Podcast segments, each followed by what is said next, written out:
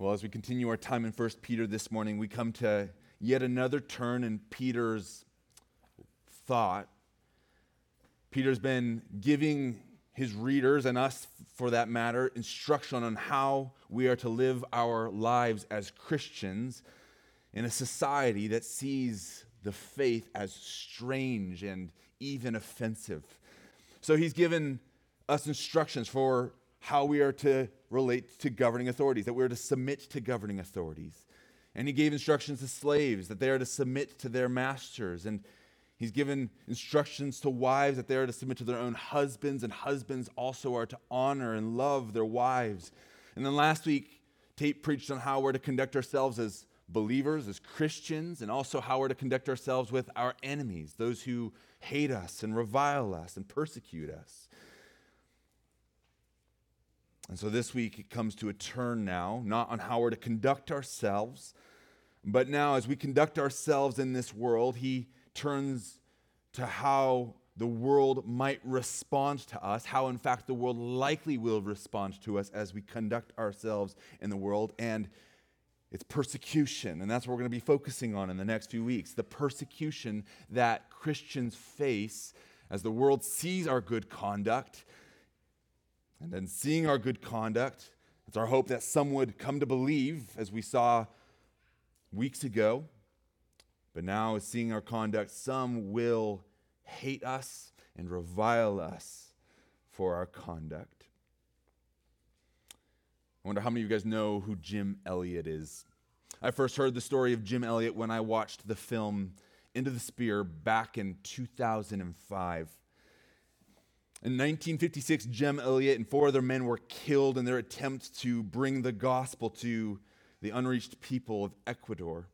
And when I saw the film, this is what I thought. I thought those who would be persecuted, at least as Americans, those who would be persecuted as Americans were those who were missionaries to those who were hostile towards the gospel.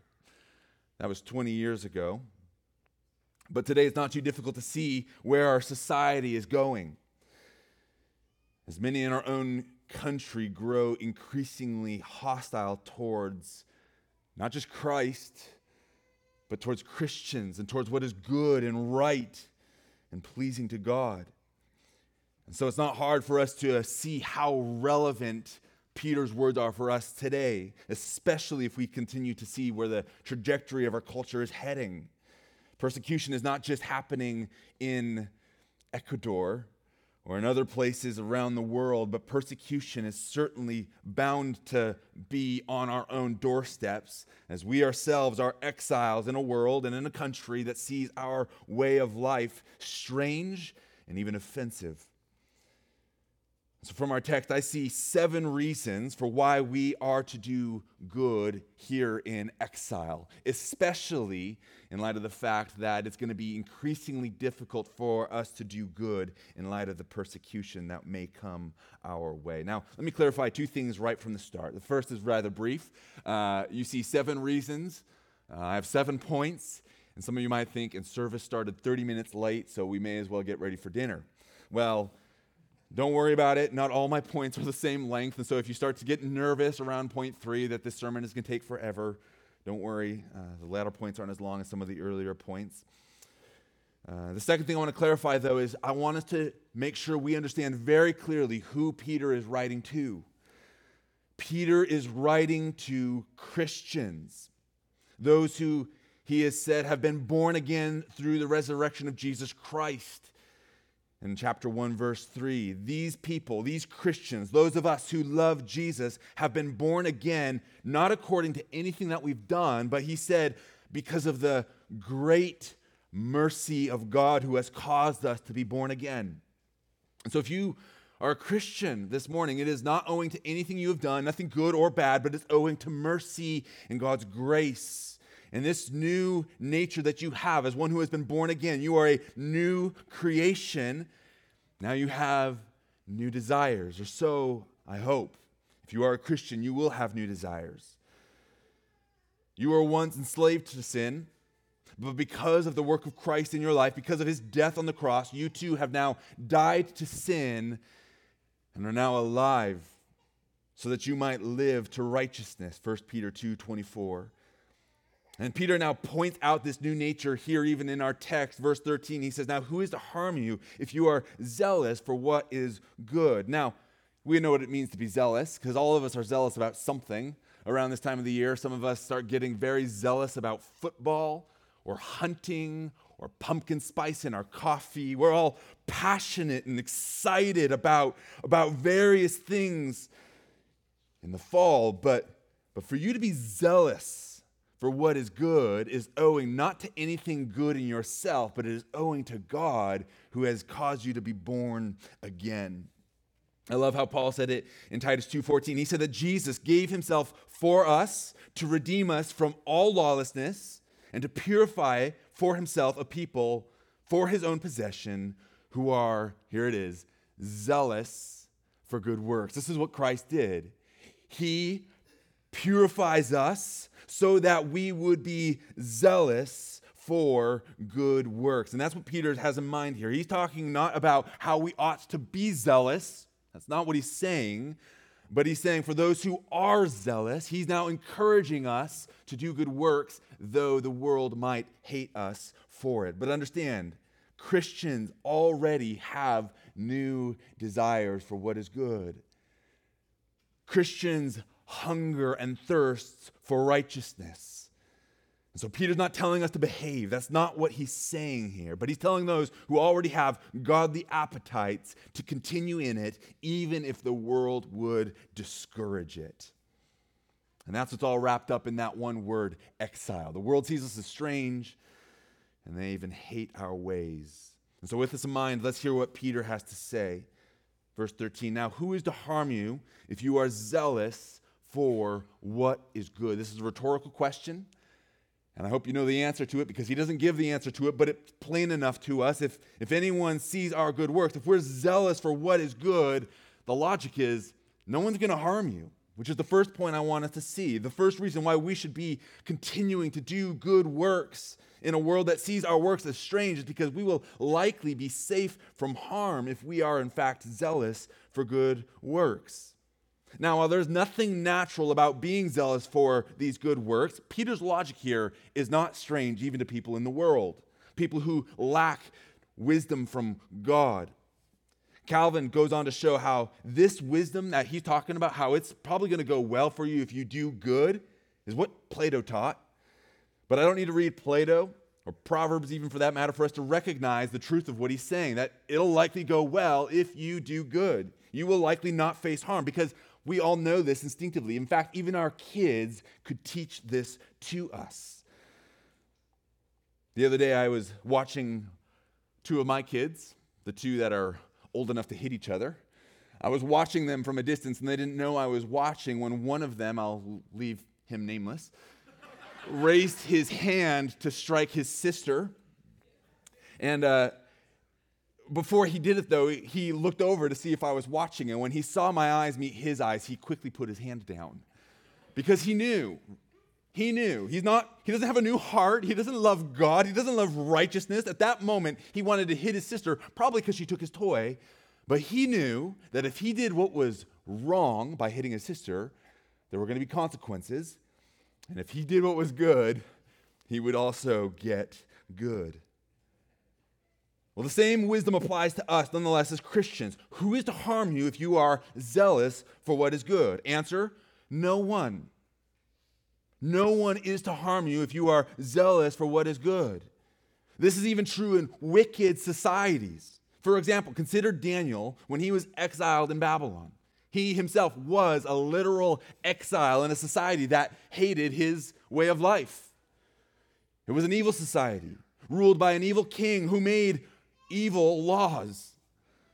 And in Daniel 6, we read one of these laws. King Darius, he made a law that prohibited Daniel from praying to the Lord. And by now we know that we are to submit to governing authorities. Yes, this is true, but only insofar as we do it for the Lord's sake. And so we see even Daniel rebelling against the authority of the king, not because he was disrespectful to the king, but because he feared God. So Daniel, he, he prayed. Though he also prayed in secret, there's something for us to learn about that, but he prayed nonetheless. It did not keep him from doing what he knew he would, would do. And yet, this would cost him as it led to him being thrown in the lion's den. But when the king realized that by his own wicked law, Daniel was put in danger, even the king, you might remember, regretted his own law, though he could not change it. And it wasn't because the king feared God, it wasn't because the king loved righteousness, but it was because the king was a fool, but he still loved Daniel, who was righteous. So, who is to harm you if you are zealous for what is good? Answer no one. However, the story continues. Daniel still got thrown into the lion's den. Did Peter forget this? Or did he forget that Jesus even told him and, and the other disciples that, that we would suffer? No. Understand, Peter is not promising anything here. He is not promising us that if we are zealous for what is good, we will not suffer. Peter knew that Daniel was thrown into the lion's den. And Peter himself, along with the other apostles, knew firsthand what it felt like to suffer for righteousness' sake. And so did his readers. And so do many of us. So, this rhetorical question is not intended to be read as a promise, but more, it is to be understood to be the pattern of what is normal when one is zealous for what is good. If you are zealous for what is good, the probability of you being harmed for doing what is good makes what Peter's saying here rather proverbial. You know this, that if you bless your neighbors instead of cursing them, if you do good for them instead of insulting them and reviling them and stealing from them and doing them harm, you know it's, it's going to go better for you than if you do all these things to your neighbors. It's proverbial. It's, the, it's what you might expect to see if you do good. But we also know this that the Proverbs are not promises. Take, for example, Proverbs 22, verse 6 train up a child in the way that he should go. Even when he is old, he will not depart from it. Now, this is wonderful wisdom. And parents, you should live by this. You should train up your children in the way that they should go. But, but you should also know this. If you train up your children in the way that they should go, it does not mean that they will not abandon the Lord Jesus Christ. It does not mean that they will, in fact, even come to the faith. This is a proverb that shows us the pattern of how life works in the world, but it is not a promise. And Peter's doing the very same thing here as he's telling us that if we are zealous for what is good, the, the, the, the question, the answer to it is it, is it is likely to go well. We, we likely will not face harm. But just because this is the normal experience that we would have in life if we do good does not guarantee that it will, in fact, go well for us. And so Peter continues in verse 14 and makes his own thoughts abundantly clear. Now, who is to harm you if you are zealous for what is good? But even if you should suffer for righteousness' sake, you will be blessed. Brothers and sisters, if you should suffer for doing what is good, while you live amongst a people who hates what is good, you should continue in it nonetheless, because here there is a promise for us that if we suffer for righteousness' sake, we will be blessed.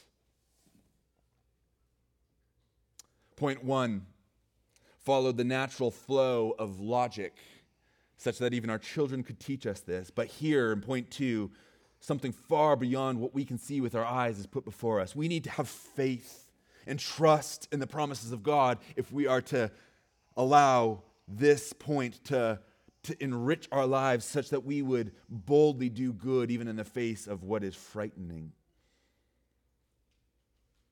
And so we need to be trained by the promises of God if we are going to think differently about our suffering when it comes to suffering for righteousness. But this point also differs from the previous point. and while the previous point was proverbial but not a promise, this one here is a promise that you can bank on. If you are zealous for what is good, if you suffer for righteousness' sake, you will be blessed. And this is likely Peter's main point throughout the rest of this text.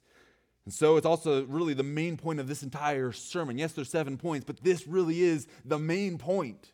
If you suffer for righteousness' sake, you will be blessed. So continue in doing good, holding on to the promises of God, knowing that your suffering and your good works are not in vain.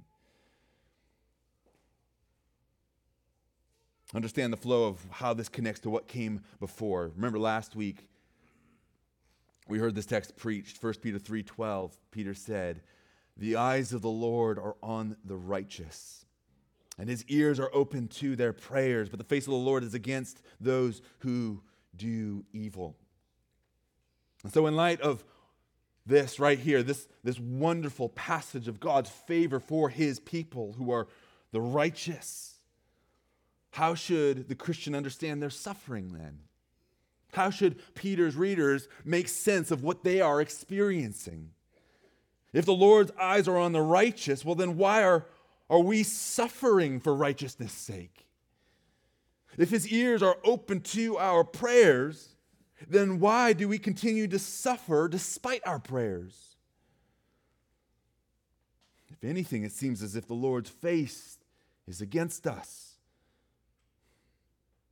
If you have faced trials, you might have thought that very same thing that God's face is against you because you are slandered and insulted by others, or because perhaps even your body is, is hurting, or because your marriage is struggling. Whatever other thing it might be that you're struggling with, whatever trial is in your life, you might be tempted to think, well, God's face must surely be against me because of some sin that I have committed.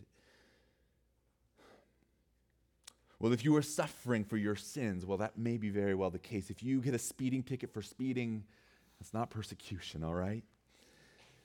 But if you are suffering for righteousness' sake, Peter is here holding out before his readers and before us to know you will be blessed. God has not shown his face away from you. You will be blessed if you suffer for righteousness' sake. If you suffer because you do not participate and give approval to what is sinful, you will be blessed. If you are made fun of for praying at school or in the workplace, you will be blessed. If you are put to shame and mocked or even fired perhaps from your job for sharing the gospel in the workplace, you will be blessed. And to know this for certain, look no further than our Lord and Savior Jesus Christ, who, when the Father looked at him, he said, This is my Son with whom I am well pleased. He was without sin, unlike you or me. He was completely perfect, and yet he suffered. And he told us that we would likewise suffer. And though he suffered, he was raised from the dead. And so, Christian, though you may suffer for righteousness' sake, know this you will be raised with Christ. You will be blessed. And this is a promise you can bank on. This is a promise that Peter holds out to every one of us as believers. If you should suffer for righteousness' sake, you will be blessed. And if you know Jesus' teachings, you know that this is not original to Peter. Our Lord said, Blessed are those who are persecuted for righteousness' sake, for theirs is the kingdom of heaven. That's the blessing right there, the kingdom of heaven. Blessed are you when others revile you and persecute you and utter all kinds of evil against you falsely on my account. Rejoice and be glad, for your reward is great in heaven. For so they persecuted the prophets who were before you. And Peter, he has been laboring already in this letter to hold out that very same blessing before us so that we might hold on to it by faith. Though we might not experience it here and now in its fullness, it's almost like the aroma that comes out of the oven that you can smell and say, oh, good things are coming. Listen to what Peter has taught us and what we have heard repeatedly already in verses 3 and 5 of the first chapter. Blessed be the God and Father of our Lord Jesus Christ according to his great mercy. He has caused us to be born again to a living hope through the resurrection of Jesus Christ from the dead to an inheritance that is imperishable, undefiled, unfading, kept in heaven for you, who by God's power are being guarded through faith for a salvation that is, be, that is ready to be revealed in the last time. Oh, we need our, our minds to be fixated on that promise, that blessed hope that we will receive. We need to, to be so fixated on seeing Christ crucified, raised from the dead, and then he promises that he will return soon. We need to have that so ingrained in our mind that when we suffer, we do not waver and we do not lose hope and we do not wither and die like the, the seed that is planted among rocky ground, but instead that we would endure when we suffer. Christian, you will be blessed if you suffer for righteousness' sake. And so, in light of that, even if you should suffer for righteousness' sake, you will be blessed. Have no fear of them, nor be troubled, but in your heart honor Christ the Lord as holy. If you do good, you will be blessed, though you might suffer. But nonetheless, in your suffering from those who wish to do you harm, you have no reason to fear. And so, Christian, continue to do what is good. And if you do so, you will have nothing to fear. Even if you should suffer for righteousness' sake, you, even in the suffering, even if, if you look the man in the eye who wishes to put you to death, will still have nothing to fear. These verses are an allusion from Isaiah 8. Listen to the words of Isaiah 8. The Lord spoke thus to me, and with his strong hand upon me, and warned me not to walk in the ways of his people, saying, Do not call conspiracy all that the people call conspiracy. And here it'll sound familiar. And do not fear what they fear, nor be in dread. But the Lord of hosts, him you shall honor as holy. Let him be your fear, and let him be your dread. What you see there in verse 11 when we walk in the ways of men. That's exactly what we're tempted to do, isn't it? When we are pressed hard by those who want us to conform to what is evil. And yet, what the Lord said to Isaiah and what Peter is saying to us is don't be afraid of men. Fear God, fear Him, honor Him, but don't fear men.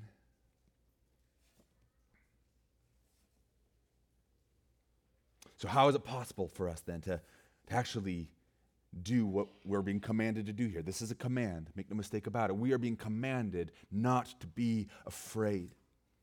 So, how is it possible for us to not be afraid when we are surrounded by all that is so frightening?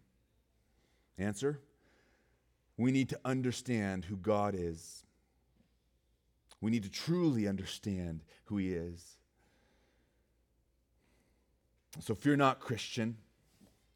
This is a command you can obey. Fear not. So let me try to give you some help, some, some, foot, uh, some stones under your feet so that you might not slip and be afraid. Here's the first thing I want us to, to learn learn who is to be feared. And it is not men, but God.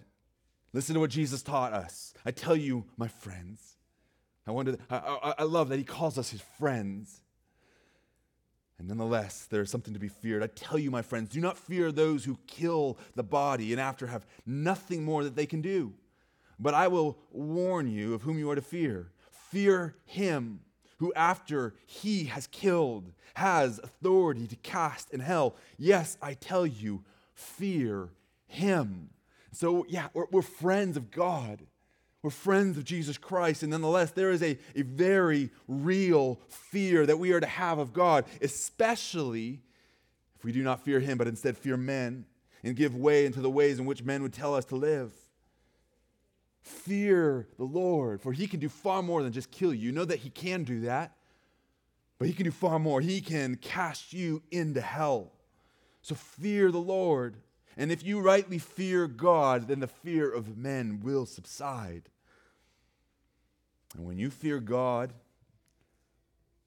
but not only fear Him, but realize that we're His friends, oh, f- fear, it goes away.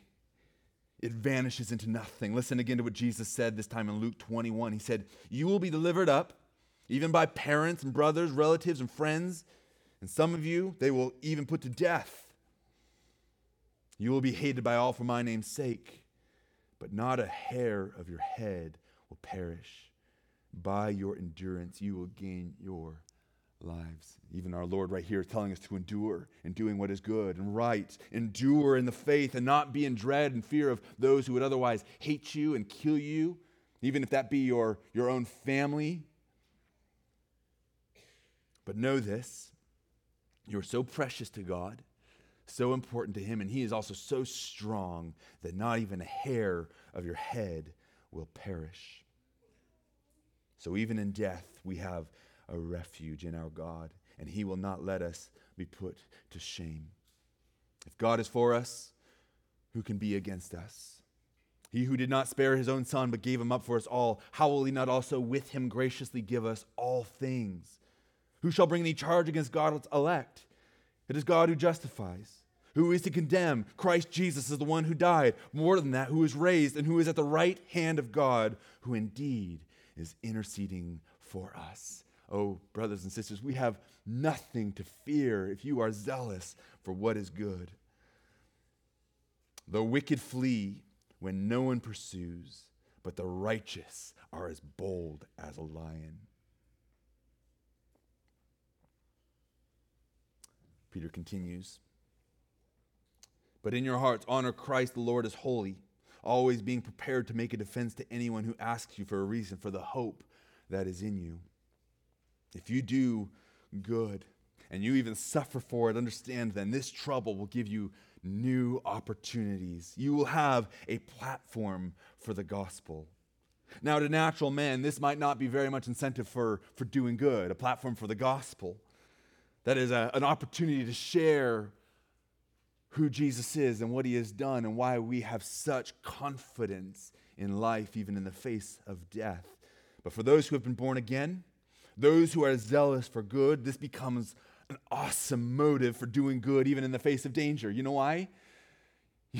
You might not have to do so many cold opens trying to, to share the gospel with people who don't even ask you the question. But here, what Peter's setting before us is people will begin asking you, Tell me, why do you have such hope?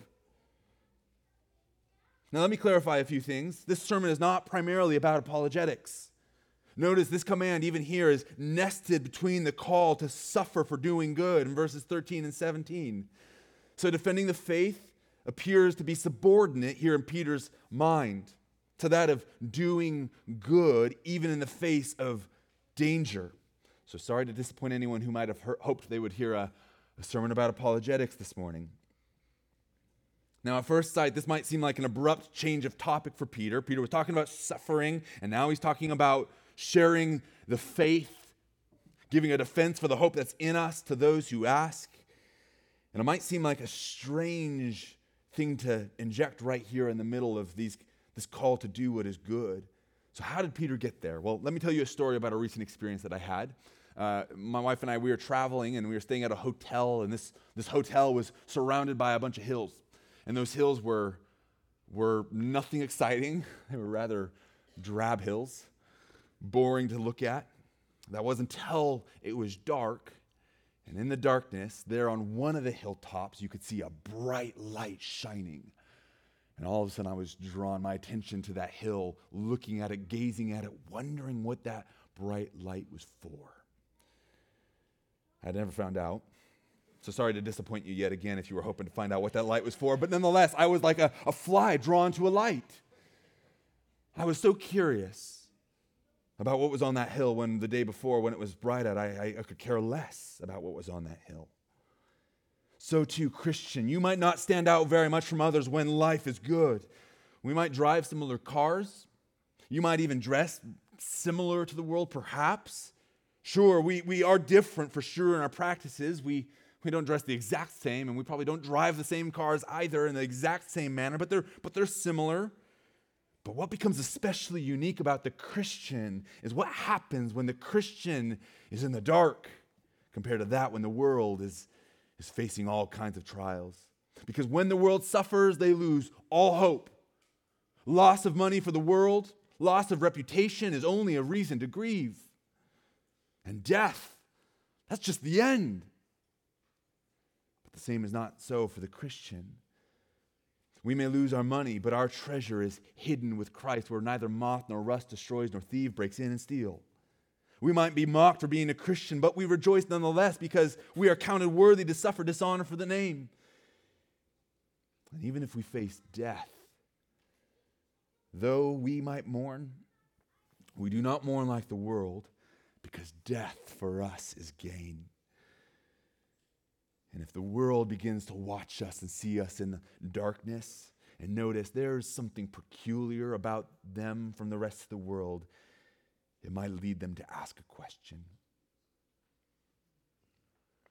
In your hearts, honor Christ the Lord is holy, always being prepared to make a defense to anyone who asks you for a reason for the hope that is in you.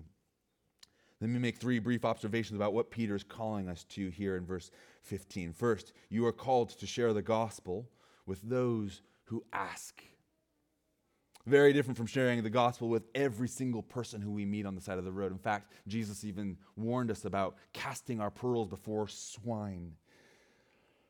And so don't feel guilty if you don't share the gospel with someone, although I would still encourage you nonetheless to do so. But what, what we're being called to here specifically is to share with those who ask us for a reason for the hope that is in us.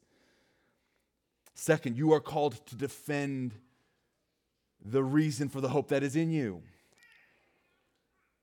You are not called to refute every single error. That's not what he's saying here. You're not called to explain what happened to the dinosaurs. That's not what he's saying here. But you are to explain why you cannot be shaken even in the face of great danger. The first question in the Heidelberg Catechism is helpful in answering this question. Question What is your only comfort in life and death? Some of you might know this. Answer That I am not my own, but belong body and soul, in life and death, to my faithful Savior, Jesus Christ. He has fully paid for all my sins with his precious blood and has set me free from the tyranny of the devil. He also watches over me in such a way that not a hair can fall from my head without the will of my Father in heaven. In fact, all things must work together for my salvation because I belong to Him. Christ, by His Holy Spirit, assures me of eternal life and makes me wholeheartedly willing and ready from now on to live for Him. What an awesome answer for someone who might ask you for a reason for the hope that is in you. However, let me clarify one last thing. Peter is not asking us to recite catechisms, however helpful they may be. But rather, he is calling us to make a defense for the reason, for the hope that is in you. You are not simply defending the Christian faith, you are not even defending your parents' faith but you are called to defend your faith. That is the hope that is in you. And so, while knowing the catechism questions may prove to be helpful, knowing the catechism question is not the same thing of what Peter is calling us to do here. If you're here this morning and you're afraid of someone asking you for a reason to hope, because you might be afraid, I might not know the catechism answer, or I might not even know what to say at all, then you have a different concern altogether than not knowing the right answer. If you don't know the reason for the hope that is in you, then you should be concerned whether or not you will be able to stand in the day when trouble comes your way. If you do not have this hope so firmly rooted in you, I fear you will not be able to answer the question when someone asks. And you might not even need to worry about someone asking because they probably won't ever ask you either if they don't see this hope in you. Now, while Peter here does not give us specific instructions for what we are to say, he does give us instructions for how we're to conduct ourselves when we give our answer. Verse 15 and 16. In your hearts, honor Christ the Lord as holy, always being prepared to make a defense to anyone who asks you for a reason for the hope that is in you, yet do it with gentleness and respect, having a good conscience We're going to fly through this, but first we're to do it with gentleness. So when we're zealous and excited, or perhaps even enraged by the person who is otherwise mocking us, let your zeal be tempered with gentleness. Furthermore, he says we're to do so with respect. Actually, literally, the word is fear, and it would be kind of confusing if it said fear because he just told us not to be afraid, and yet I think what he's calling us to do is to fear God as we answer, and lest, again, the fear of God would temper us, lest we sin in the way that we answer. And then finally, we're to do so with a good conscience. It's true, others may condemn us, they may speak evil of us, but we must not worry about their accusations.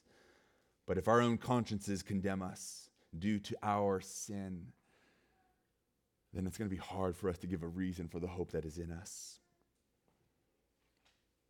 Plenty more might be said about this, and it would be fun to have that conversation in community group. But for now, may it be sufficient for us to know that He's calling us to have good conduct towards those who revile us, even when we make a defense for the faith. And then here comes the purpose for our good conduct in verse 16. We're having a good conscience so that when you are slandered, those who revile your good behavior in Christ may be put to shame. This point comes against our temptation to return evil for evil, reviling for reviling. And Peter says that our good works are the very weapon that is used against the wicked. And so, Christian, do good. And if you do, know that you will be vindicated from the wicked. Your enemy will be put to shame, and you will not. And this might seem like a strange motive for doing good. This might be strange to us who are called to love our enemies and pray for them and bless them. And it would be wrong if this was the only motive that we had for doing good. But as I said, this is given to us so that we might, again, curb our fleshly desire for returning evil for evil. We have a God who is just and a God who will not let the guilty go unpunished. And so while we do hope first that our enemies would repent of their sins and turn to Christ, know this that those who do not repent but continue in their sin against you will ultimately be put to shame. Remember, this is exactly what happened to Daniel's enemies. After Daniel was delivered from the lion's den, he actually didn't suffer any harm. The Lord protected him. But immediately afterwards, we read this The king commanded that those who had maliciously accused Daniel were brought and cast into the den of lions, they and their children and their wives. And before they reached the bottom of the den, the lions overpowered them and broke all their bones to pieces. May that serve as a warning to those who continue in sin. The wicked will not go unpunished, which leads us right into the next point, verse 17. For it is better to suffer for doing good, if that should be God's will, than for doing evil. If you live a life of righteousness that is marked by a zeal for what is good because of what God has done inside of you. You may suffer, but know this you will not suffer for doing evil. The wicked will most certainly suffer. Proverbs 11 tells us Be assured, an evil person will not go unpunished. And if we think that we're exempt from this warning, understand just as Jesus told us to persevere earlier, so too, if we do not persevere to the very end, we should not just assume that we are Christians. If we continue in sin, if we turn from what is good and right and pleasing to God and, and instead become conformed to the patterns of the world, we should not think that we will not suffer that of what the wicked will suffer. Peter will tell us even just later on in 1 Peter 4:15, but let none of you suffer as a, a murderer or a thief or an, an evildoer or a meddler. If you walk in the way of the wicked, you should expect to suffer. It goes all the way back to the very first point, the very same lesson that our children could teach us. If you do what is evil, you will not have good in return. If you do what is evil to your spouse, then you will have struggles in your marriage. If you do what is evil at work, you might get fired. If you do what is evil in society, you might be punished. And such a punishment would not be persecution. You would simply be getting what you deserve. And the wicked deserve death. Even the cross reminds us of that. Yes, we think about the cross and we think about what Jesus did in bearing our sin and shame on the cross, but when we look at the cross, we also see what it was, what its original intent was by the Romans who would crucify Jesus, was to, to punish those who were wicked. That's why when Jesus died, he was surrounded by two criminals. This was, this was the punishment for sinners, and they deserved what they got there on the cross. Even they said that themselves. But if you should suffer for doing good, that is, for following Jesus, know that you will not suffer for doing evil. And it is better for suffering for righteousness' sake than for doing what is evil and suffering for it instead. And that, that's so contrary to our logic. We think if, if I'm going to get in trouble, I may as well deserve it, right? Wrong. It is far, far better to suffer for doing good if that should be God's will than for doing evil, which brings us to our final point if it should be God's will. Understand this, Christian, if you do good and you suffer for it, you are still within the will of God. God has not turned his face on you. You are not counted among the wicked if you suffer for doing good. When Peter says it would be better for suffering if it would be the will of God, he reminds us that even in our suffering, we are not outside of God's control. And if you are under God's sovereign hand as his child and him as your father, then you have every reason for confidence this morning. And you have every reason then to rejoice, no matter how hard your lot in life is. I'm not sure how anyone can suffer and endure if they do not know that God is sovereign, that everything that comes to pass comes to pass because He wills it to come to pass. I have a neighbor who, who flies a plane, and the other day he offered to take me up in his little plane. And I'll admit, I was immediately terrified at even the thought. My heart just started racing.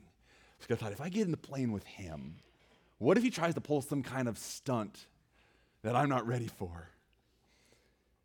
Or what if he's not a good pilot? And worse, what if he loses control of the plane while he's in the air? Now, I'm not sure how much safer it is to get in a, car, in a car than it is to get in a plane with people who like to fly for a hobby. But just the difference in imagining myself up there in the, the air made me feel all the more helpless and all the more afraid. Not that I have a fear of flying, I'm just afraid if I'm not confident in the one who is flying. But what about this little blueberry planet that we find ourselves on? Are we just floating in space apart from God's sovereign will over everything? Because if so, then we are not safe, no matter how strong our bunkers may be.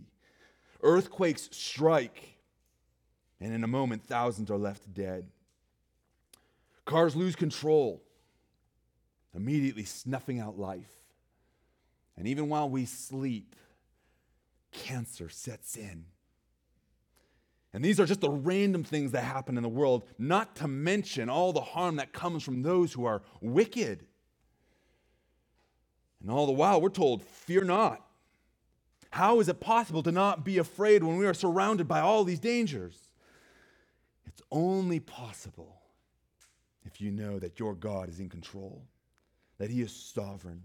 And not only that, but He is good and He loves you. Then and only then will you be able to not be afraid of anything that is frightening. And we know that those, for those who love God, all things work together for good for those who are called according to his purpose. What a balm when you're facing any kind of thing that is frightening. Not that that thing that is frightening in, and of itself is a good thing, but all things, including that bad thing, is working together for your good. If you are called according to his purpose. So even if you should suffer from the hands of wicked men for righteousness' sake, rejoice and be glad, because even in this, you are still in the hands of your sovereign God who can turn the king's heart wherever he wills. So do not lose heart. Though our outer self is wasting away, our inner self is being renewed day by day. For this light, momentary affliction is preparing for us an eternal weight of glory beyond all comparison as we look not to the things that are seen, but to the things that are unseen. For the things that are seen are transient, but the things that are unseen are eternal. So, friends, keep your eyes on Christ. Keep your eyes fixed on Him and press on. Let me pray for you.